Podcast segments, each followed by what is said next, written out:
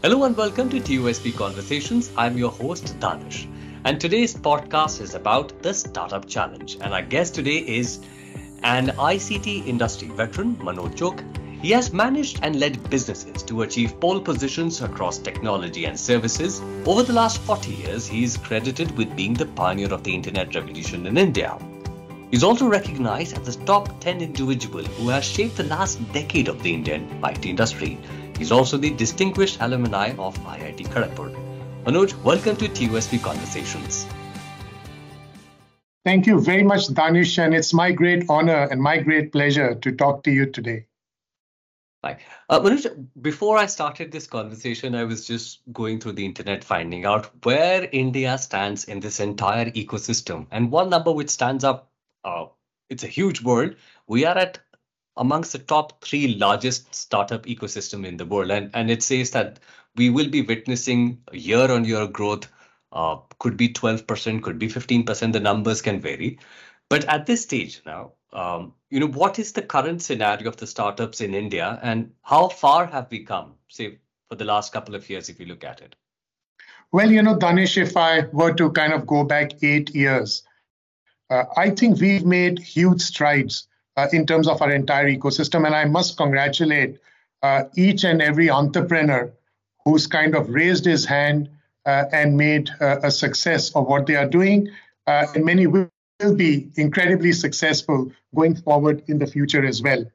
Uh, if you just look at the total valuation today of our startups, it is at a whopping $450 billion. And just look at unicorns, uh, you know, startups with a market cap of a billion dollars. Believe it or not, we've crossed the 100 mark, uh, you know, earlier this year. And by 2025, uh, you know, we believe there'll be 250 unicorns in India. Uh, just look at the kind of uh, investments that are being made, you know, in this sector.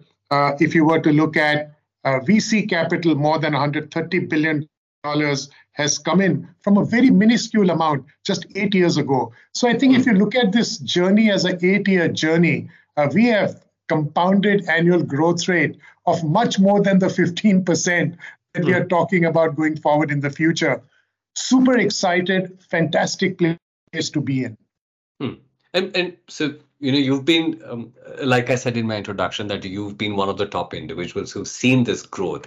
Uh, what were the challenges which you've seen and at that point? And now what are the biggest challenges you you see in the coming year of say about 2023 and where do we stand? And how do we uh, navigate this entire situation? You know danish at one point in time the big challenge was access to capital which i think over the last decade has eased out very significantly.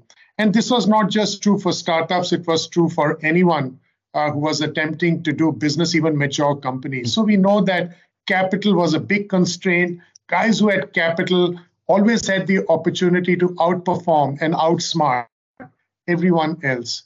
That mm. has certainly changed over the last few years. Now it is about are you truly delivering value to your customer or to your consumer segment? And secondly, do you have the wherewithal the go to market and the prowess to be able to create significant success through revenue growth. So I think uh, if you look at the challenge, it has certainly moved away from capital to product and go to market. Mm. Uh, and and can you recall the story? I mean, the best way which I feel that you know, from your own personal experience, somebody walked up to you and took your advice that look, this is the situation I was facing. Presently, this is where I stand. Uh, you know, uh, do you remember an incident which you want to share with our listeners? Uh, yep, many incidents, but there's one which will always stand out in my mind. Uh, a few years ago, uh, I was uh, uh, talking to a very motivated group of professionals uh, and they said that they wanted to take part, uh, you know, uh, of a global challenge where the mm. customer was turning around and saying that, look, I'm a laggard in my industry uh, because I'm not digitally savvy enough. Mm. And I want to go and make sure that I have the most endearing digital engagement platform that I build for my customers. Uh, and you know those were early days uh, around digital and hmm. obviously, uh, you know, the digital natives were doing a much better job uh, than brick and mortar incumbents, if you will. This was a brick and mortar incumbent who was being challenged by, you know, the digital innovators. Hmm. Um, so, uh, you know, these young uh, entrepreneurs, uh, many of them, uh, hmm. teamed up and said, okay, let's go after this challenge. Looks very exciting. Uh, you know, there is a big a prize to be won at the end of this. Uh, and uh, many of the teams actually started studying what the existing competitors were doing, which means hmm. that they went on online uh, and you know started looking at everyone else's website. What are the kind of features? Uh, you know how they are trying to digitally engage. Uh, what are the bells and whistles and so on. Uh, and one of the young teams came to me and said, Manoj, what do you think we should be doing? And I said, look, I belong to the hybrid generation. I was mm. born in the brick and mortar world, hmm. but mm. I make my living in the digital world. Mm. Uh, so I asked them a very simple question. I said, you know what? While we may be engaging digitally, but we are actually working with physical customers. They are living human beings. So have you guys actually walked the streets and asked people what they expect from this brand? What is it that they don't like? What is it that they believe this brand should be doing so that it becomes more endearing to them? Mm. They, there yeah. was stunned silence in the room. Mm. And then they all looked at each other and said, Manoj, we actually forgot about that. We haven't walked the streets. Whatever we have done, we have done digitally through our screens. For the next 15 days, they were out in the streets, out on the roads, talking to normal people, getting their feedback, and then they came back and translated that into something which was truly remarkable. So I'll never forget that incident that sometimes we get so bogged down, so overawed, uh, you know, by this whole digital magic that we forget that at the end of the day, we are still serving physical customers. Hmm. No, but okay. So the, the, when you were saying that, in, you know, the shift has been from brick and mortar to the digital age, and then you have to go out in the market and understand that who is your real end customer, right? Now, recently, if you if you must have noticed, and, and our listeners would have also noticed that the uh, the coming of the bots, right? That's again going back. So do you think that that's a challenge which uh, one has to overcome or that's the need of the hour for every, you know I, yeah hmm. let me see like for example you log on to a website for banking right and right at the bottom you will see there's a pop-up coming and there's simple answers which you have to answer but that human interaction is going is that a challenge or is that the way i'm looking at it how do you see it i think the best businesses in the world will provide an immersive experience which cuts across both physical and digital channels. It is not about one channel versus the other. We have seen many digital businesses going and acquiring brick and mortar, uh, uh, you know, premises, if you will. And likewise, we have found brick and mortar businesses transforming themselves and creating new digital channels. The important thing is that when a customer transcends from the physical to the digital channel or hmm. from the digital to the physical channel, is the experience constant and consistent? So I think it is about delivering an experience irrespective of the channel, physical or digital, which will decide the winners of tomorrow. I see. And, and how do you? I mean, when you say that the it should be an immersive experience, what are the things which uh, they have to look out for? How do you create that experience? I think that is what the magic is all about. Uh, so it is about making sure that when a customer comes to you through a specific channel, for example, if a if a customer approaches you through WhatsApp, and mm. then later on they make a phone call and come into your call center how do you make sure that the thread of that connection is not lost? And then at a later point in time, if they turn up at one of your physical stores, how do you make sure that the conversation continues from where it last stopped? So I think the immersive experience is all about making sure that it is omni-channel and there's a single thread of conversation.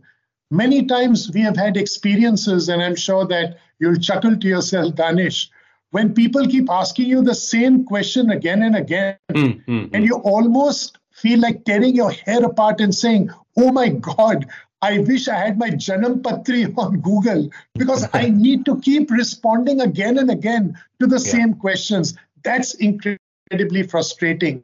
So, immersive experiences make sure that you have an engaging conversation which continues in a single thread ad infinitum. Right. Also, okay. So, shifting my conversation to this other side, that you know, um, uh, there are companies which are coming up. Uh, I'm not taking any names right now, but edtech companies have uh, during the pandemic they came up. They made a uh, lot of jobs work being created, and suddenly we saw this decline which was happening, and that's part of the startup world which we are talking of. Now that that's a huge challenge, and and I'm sure there are uh, industry wise this issue would be facing. Now, in my opinion, that is an issue, right? How do you see it? How how do you what what's your advice on how do you navigate navigate that challenge? You know, at the end of the day, the reality is when you uh, when you are in a business which is founded on technology, you have made a very conscious choice at that point in time to ride the tiger. Once you decided to ride the tiger, you cannot get off, and you know that there are risks of doing so. I think the most important question one has to answer to oneself is that are you truly delivering value to your stakeholders? And is that value meaningful enough? And many times, what we find is that a specific value proposition is very well accepted up to a certain point in time. And then, because of external changes, because of changes in customer behavior, because of changes in customers' demand pattern, our value proposition gets diluted. So, how do you make sure that you're ahead of the curve? And then, how do you make that transition?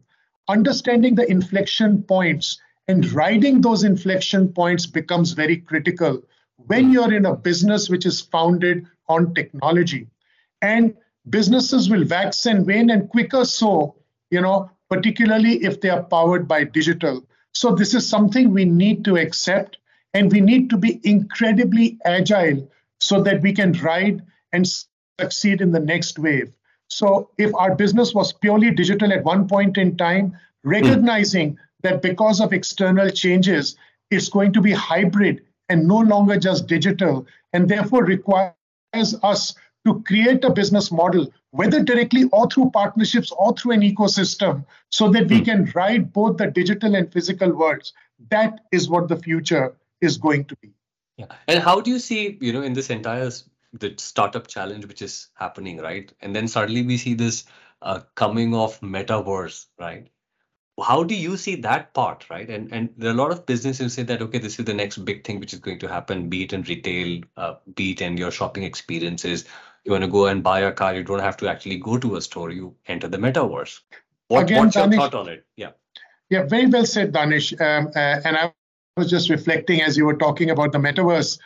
Uh, and I know that maybe a couple of years from now, we would be having this conversation in the metaverse as well, rather yeah, than just yeah. doing a, a voice podcast. The reality of life is that it is about customer engagement and providing that experience.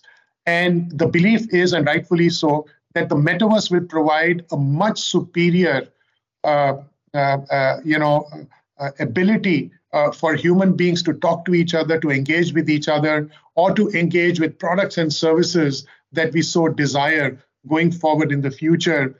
Uh, so, in the future, Danish, it may not be you and I conversing, it will be mm. your avatar and my avatar in the metaverse having this conversation. And that mm. is what reality is going to be.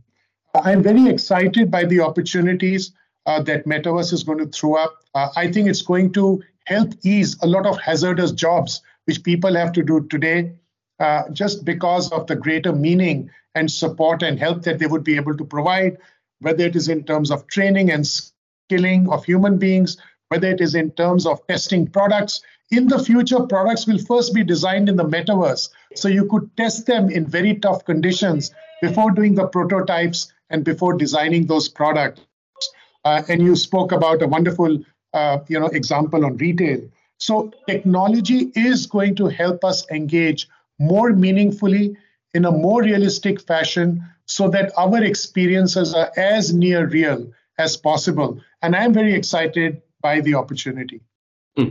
Uh, okay, uh, you know, you've been uh, talking about customer engagement, meaningful um, uh, contribution, adding value. Uh, what are the few things which one needs to keep in mind when you're thinking of all these three, four things? You if know, just most... yeah, yeah. Let me say that it boils down to it boils down to what? You know, at the end of the day, it boils down to where we began this conversation: driving value, delivering outcomes being differentiated enough to be recognized by communities and customers. So, at one end, it is about the product, its value proposition. Is it fulfilling a genuine need? Importantly, does the startup have a larger purpose than just creating wealth? I think these are questions which are very important to answer. I think when one comes onto the ground level, Danish, what is incredibly important to understand is that does a startup have a very effective go to market strategy? Now, you might say, Manoj, you're coming from 50,000 feet, you know, you're coming bump, you know, zero feet on the ground, because that is where the rubber meets the road. So I think future success is going to be determined not, just by the product and what it delivers, but also the ability of the organization to effectively go to market. And I think that is what, what is going to differentiate the winners from the losers. Hmm. Uh, my final question to you um, How do you see diversity in, the startup world, right? I mean, uh, men, women, LGBTQ, right? Where does this fit in? At the end of the day, organizations will hire the best people. Uh, that is where we are going to file the water leveling. It is not going to be about setting quotas uh, and so on and so forth. This is not a political system. It is about delivering value to customers. And I think that diverse points of view are incredibly important because at the end of the day, you are serving diverse communities. So I think automatically, uh, and not just structurally, organizations will become much more inclusive going forward in the future because at the end of the day, they have to meet the demands of a very diverse world. So it's not going to be about going and setting targeted hiring. It is going to be about how do I best serve communities? And therefore, if I'm not inclusive, I will not be able to do a superior job. Right, Manoj, on that note, thank you very much for uh, taking our uh, guest and, and all our listeners to see what the entire challenge is and how do you navigate this thing. So thank you very much for being part of the TOSB conversations. Thank you very much, Danish, for having me, and I've enjoyed this conversation.